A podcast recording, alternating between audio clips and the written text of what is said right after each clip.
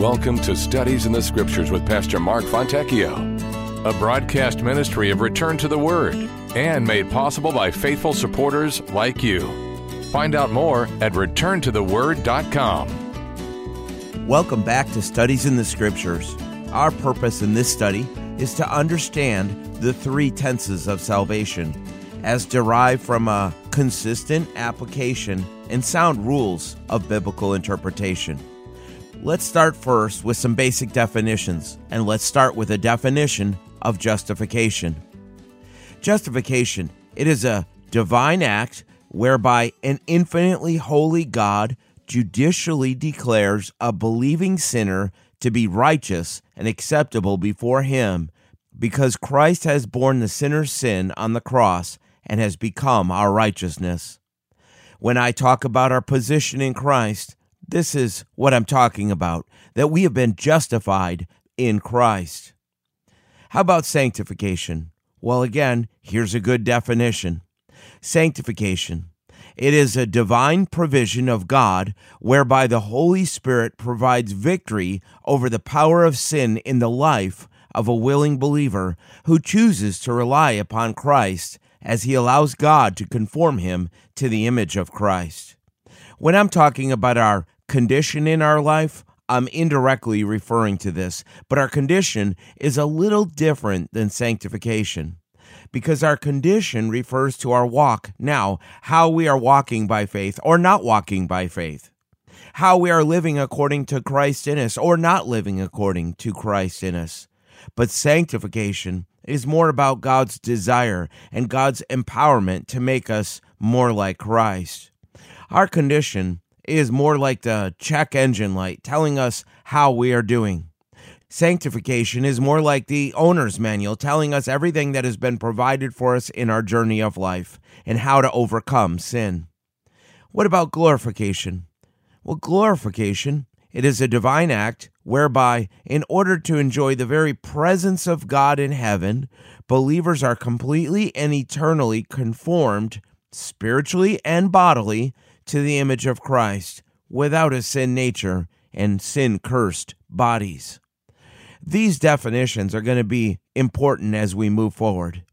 This is our fourth study so far. The principles of Bible study that we have looked at so far act as limits or guideposts that provide direction to keep us on track in our journey of always looking for God's intended meaning in the text. So now we're going to apply some of these tools. And like we said before our desire is to fulfill the command of 2 timothy 2.15 to be diligent to present yourself approved to god a worker who does not need to be ashamed rightly dividing the word of truth. There's a reason i keep repeating this verse because it sums up the problem every time God's people get off track in their study of the Word of God, it is either because they have not been diligent in their study and they have taken the lazy or easy way out, or they have failed to apply a literal hermeneutic and look for God's intended meaning.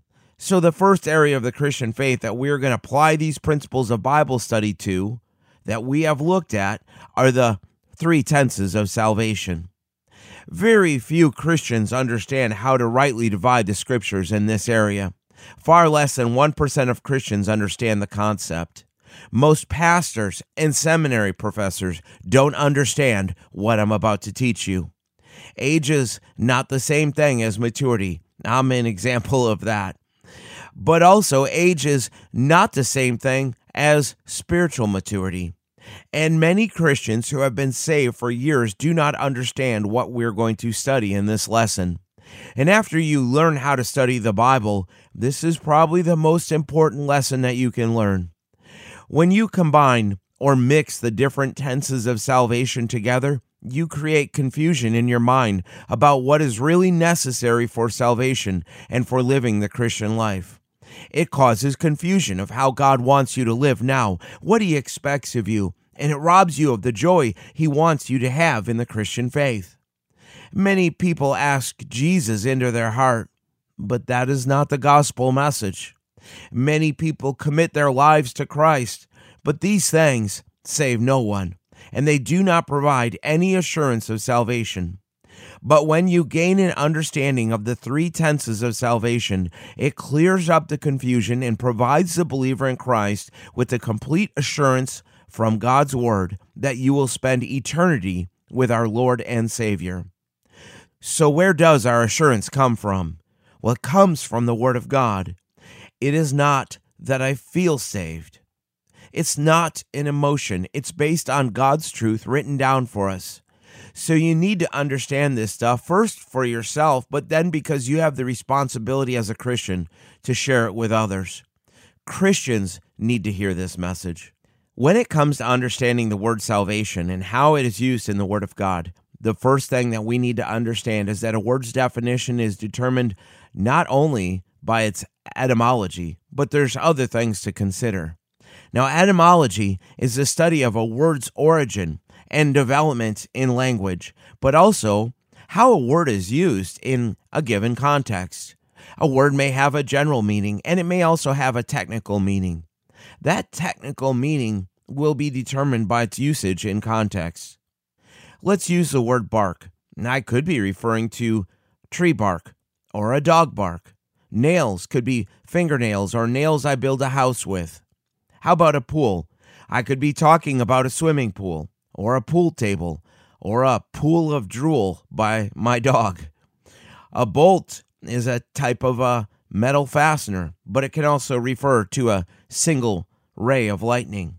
Or it can be used as a verb to mean run very fast. What determines the definition of the word in each of these cases? Context. Hear me carefully on this. The noun salvation or the verb save can refer to different things depending on the context. The etymology of salvation has the idea of deliverance from someone or something being rescued from some sort of peril or danger or enemy. This is true in the Old and New Testaments, but in every context, we need to determine what kind of deliverance is being indicated and from what is the deliverance. Generally speaking, there are two types of deliverance in the Bible physical deliverance from physical danger, or spiritual deliverance, which is what we're about to cover. But before we do, I want to show you an example of physical deliverance so you can clearly see the difference and begin to train your thinking to always determine the context.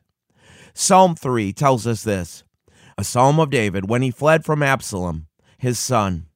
Lord, how they have increased who trouble me. Many are they who rise up against me. Many are they who say of me, There is no help for him in God. Notice he's talking about physical enemies that rise up against him. Let's pick it up with verse 3. But you, O Lord, are a shield for me, my glory, and the one who lifts up my head. I cried to the Lord with my voice, and he heard me from his holy hill. I lay down and slept. I awoke, for the Lord sustained me. I will not be afraid of ten thousands of people who have set themselves against me all around. Arise, O Lord, save me, O my God. Notice that. Arise, O Lord, save me, O my God. For you have struck all my enemies on the cheekbone. You have broken the teeth of the ungodly. Salvation belongs to the Lord. Your blessing is upon your people. The verb save in verse 7 in this context speaks of physical deliverance. You have struck all my enemies on the cheekbone. You have broken the teeth of the ungodly. David is talking about being delivered from his enemies, specifically his son and those that just joined forces with him. So the usage of a word in its context largely determines the meaning. And if we go back to our principles from before, that scripture has one intended meaning when David talks about salvation, he's talking about physical deliverance. Let's look at some more. Psalm 27. The Lord is my light and my salvation. Whom shall I fear? The Lord is the strength of my life. Of whom shall I be afraid? When the wicked came against me to eat up my flesh, my enemies and foes, they stumbled and fell. Though an army may encamp against me, my heart shall not fear, though war may rise against me. In this I will be confident. David is clearly talking about deliverance from a physical enemy. Let's look at one more passage in the New Testament about deliverance from a health problem. Matthew 9, we'll start in verse 20. And suddenly a woman who had a flow of blood for twelve years came from behind and touched the hem of his garment. For she said to herself, If only I may touch his garment, I shall be made well. But Jesus turned around, and when he saw her, he said, Be of good cheer, daughter. Your faith has made you well. And the woman was made well from that hour. The word translated well is the same word for saved in the Greek. It's just translated differently in the English. In other words, Jesus said, Your faith has saved you. These are just three examples out of many, probably hundreds, that we could find about physical deliverance or salvation in the Bible. So we need to be careful. Look at the context. Quite often, the subject in the New Testament is spiritual deliverance, but not always. Let's talk about the three tenses of salvation. What I want you to see, especially in the New Testament, is that when the Bible talks about spiritual salvation, there is a past usage, a present usage, and a future usage. If you are a believer in Christ who is walking by means of the Spirit, you can rightly say that you have been saved. You are being saved, and you will be saved in the future. If someone asks, Are you saved? I can honestly say, I was, I am, and I will be. See, the Bible is very clear that spiritual salvation may refer to any one of the three different tenses, which are distinct and need to be understood clearly. Titus 3 3 says, For we ourselves were also once foolish, disobedient, deceived, serving various lusts and pleasures, living in malice and envy, hateful and hating one another. Paul is writing to Titus and giving him this reminder of how they both were before they ever got saved. Now, why would he do this? Because sometimes we forget our condition before God saved us. We have selective memories. We like to forget the bad things that we've done. This is why pride is such a problem. The Israelites had the same problem. They had selective memories as they wandered in the wilderness. They would get their eyes off the Lord and start complaining. Numbers 11 tells us that they said, We remember the fish which we ate freely in Egypt, the cucumbers, the melons, the leeks, the onions, and the garlic, but now our whole being is dried up. There is nothing at all except this manna before our eyes. They were conveniently forgetting the whippings, the cruel working conditions, and living in poverty like living in slums. You do the same thing. I do the same thing. We tend to remember how good we were not how bad we were in the eyes of a perfect and holy God. As we learn and grow in grace, we see things more and more from God's point of view. The more we grow, the more we should realize how bad off we were. And this should cause us to give thanks to God even more for his loving kindness towards us. Sometimes we look at the world and we think that we're missing out on a life of great fun. But God also reminds us how bad off the unsaved really are. They're foolish, disobedient, and deceived. They are enslaved to the lust of their sin nature. They have no choice. They live in envy, hating one another. It's hard to believe Christians want to live like that. Titus 3 tells us, But when the kindness and the love of God our Savior toward man appeared, not by works of righteousness, which we have done, but according to his mercy, he saved us through the washing of regeneration and the renewing of the Holy Spirit whom he poured out on us abundantly through Jesus Christ our Savior, that having been justified by his grace, we should become heirs according to the hope of eternal life. Notice in verse 5, saved is in the past tense. This is something that was already true of Paul and something that was already true of Titus, to whom he was writing.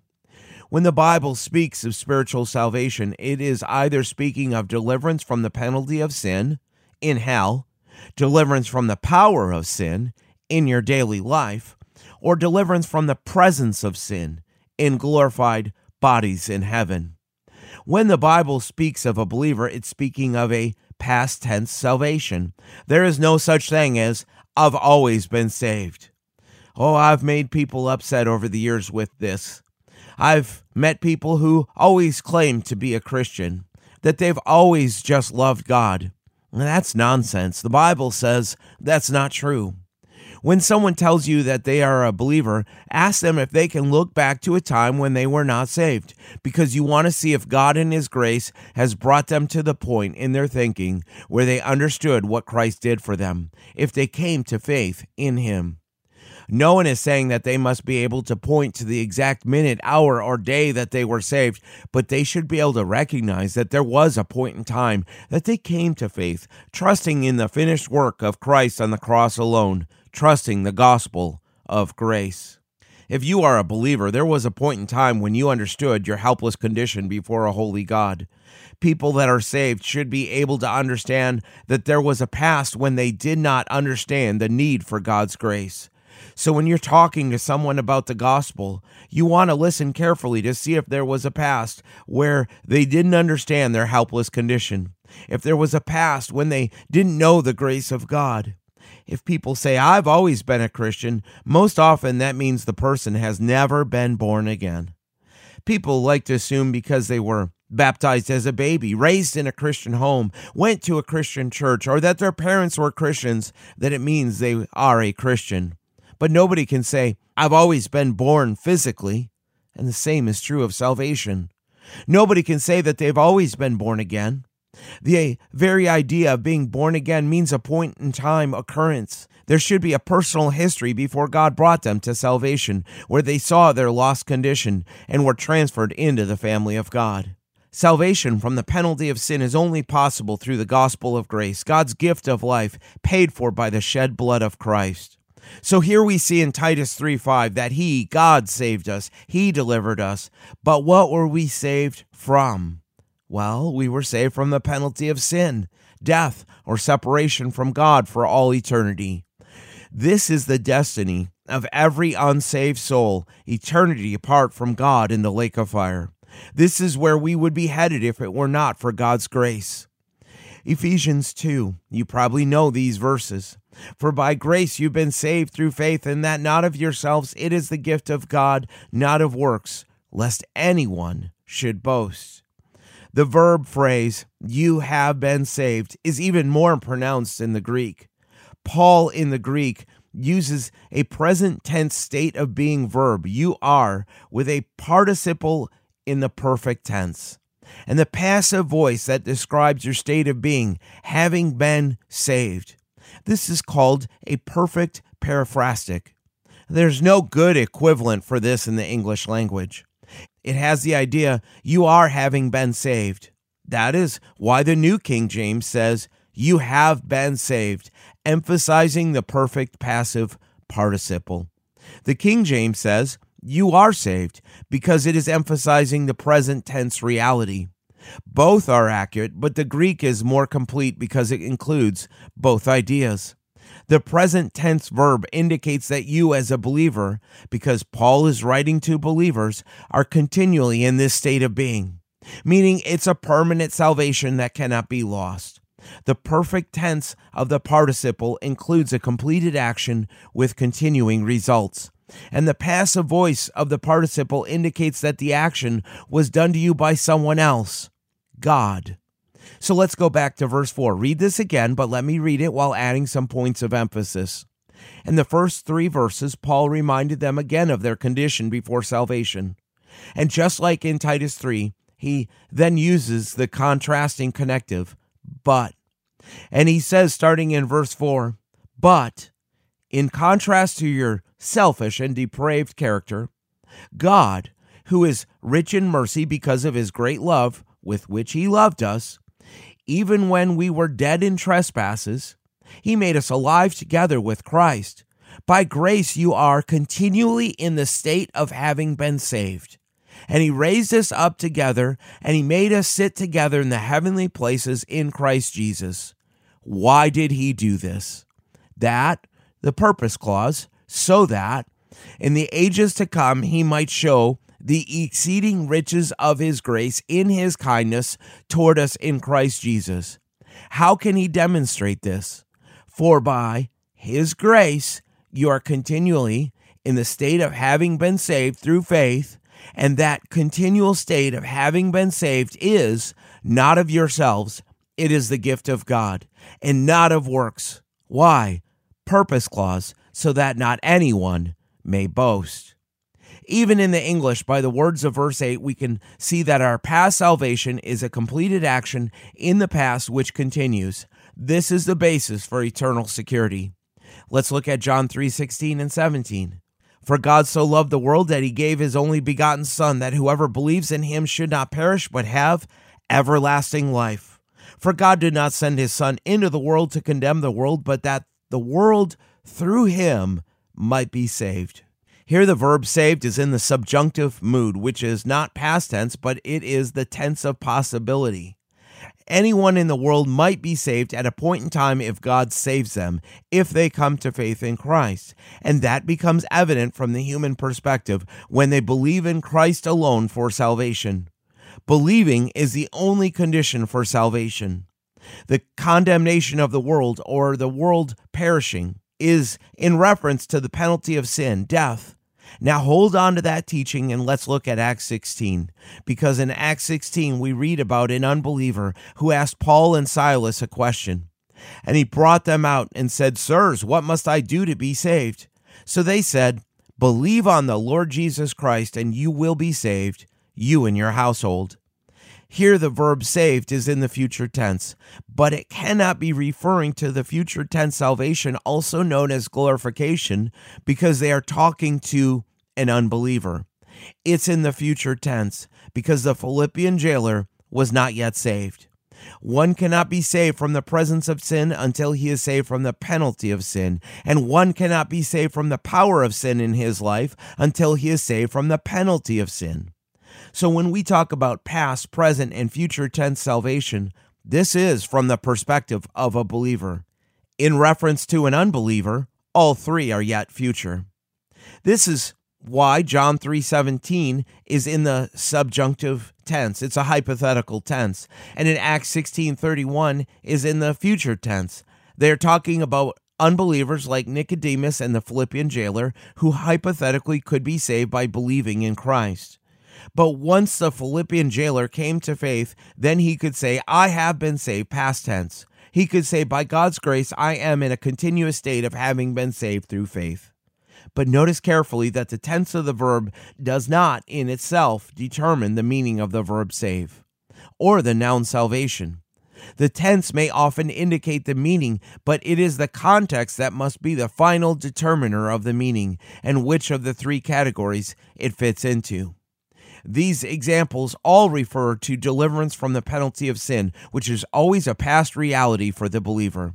Theologically, we call this justification. This refers to God declaring a believer righteous. This means that God now sees believers in the righteousness of Christ. Therefore, he can declare them righteous in his sight because Jesus paid the full penalty for their sin. For the believer in Christ, the past tense of salvation happened at a point in time. That is the time factor. The condition under which this occurs is that it happens by God's grace alone through placing of your faith alone in Christ alone. 160 times the New Testament says salvation is by faith alone. Once we have put our trust alone in Christ alone for eternal salvation, once we have passed from death to life, then and only then can we talk to God about the provision that He has made for us to have victory over the power of sin in our daily Christian lives. As believers, we have been saved from sin's penalty and the slavery to the dictates of our sin nature. But the sin nature still tries to rule and reign in our lives just as before. We still live in Satan's world under his world system, and God wants to free us from the spiritual damage in our lives. We've already been saved from sin's damnation. Now God wants to save us from sin's damaging effects in our life, which is where we will pick it up next time. Return to the Word Ministries is committed to teaching the full counsel of God's Word and the gospel of Jesus Christ. For more about our ministry, please visit returntotheword.com. Return to the Word is a faith ministry. This means we freely distribute the teaching of the Word of God over the air and online. We do this without charge. If you feel led to support the ministry with a donation to help cover these costs, you may do so on our website, returntotheword.com, or by mailing a donation to Return to the Word, P.O. Box 879259, Wasilla, Alaska 99687. Thanks for listening, and we pray that the Word of God will be a lamp unto your feet and a light unto your path.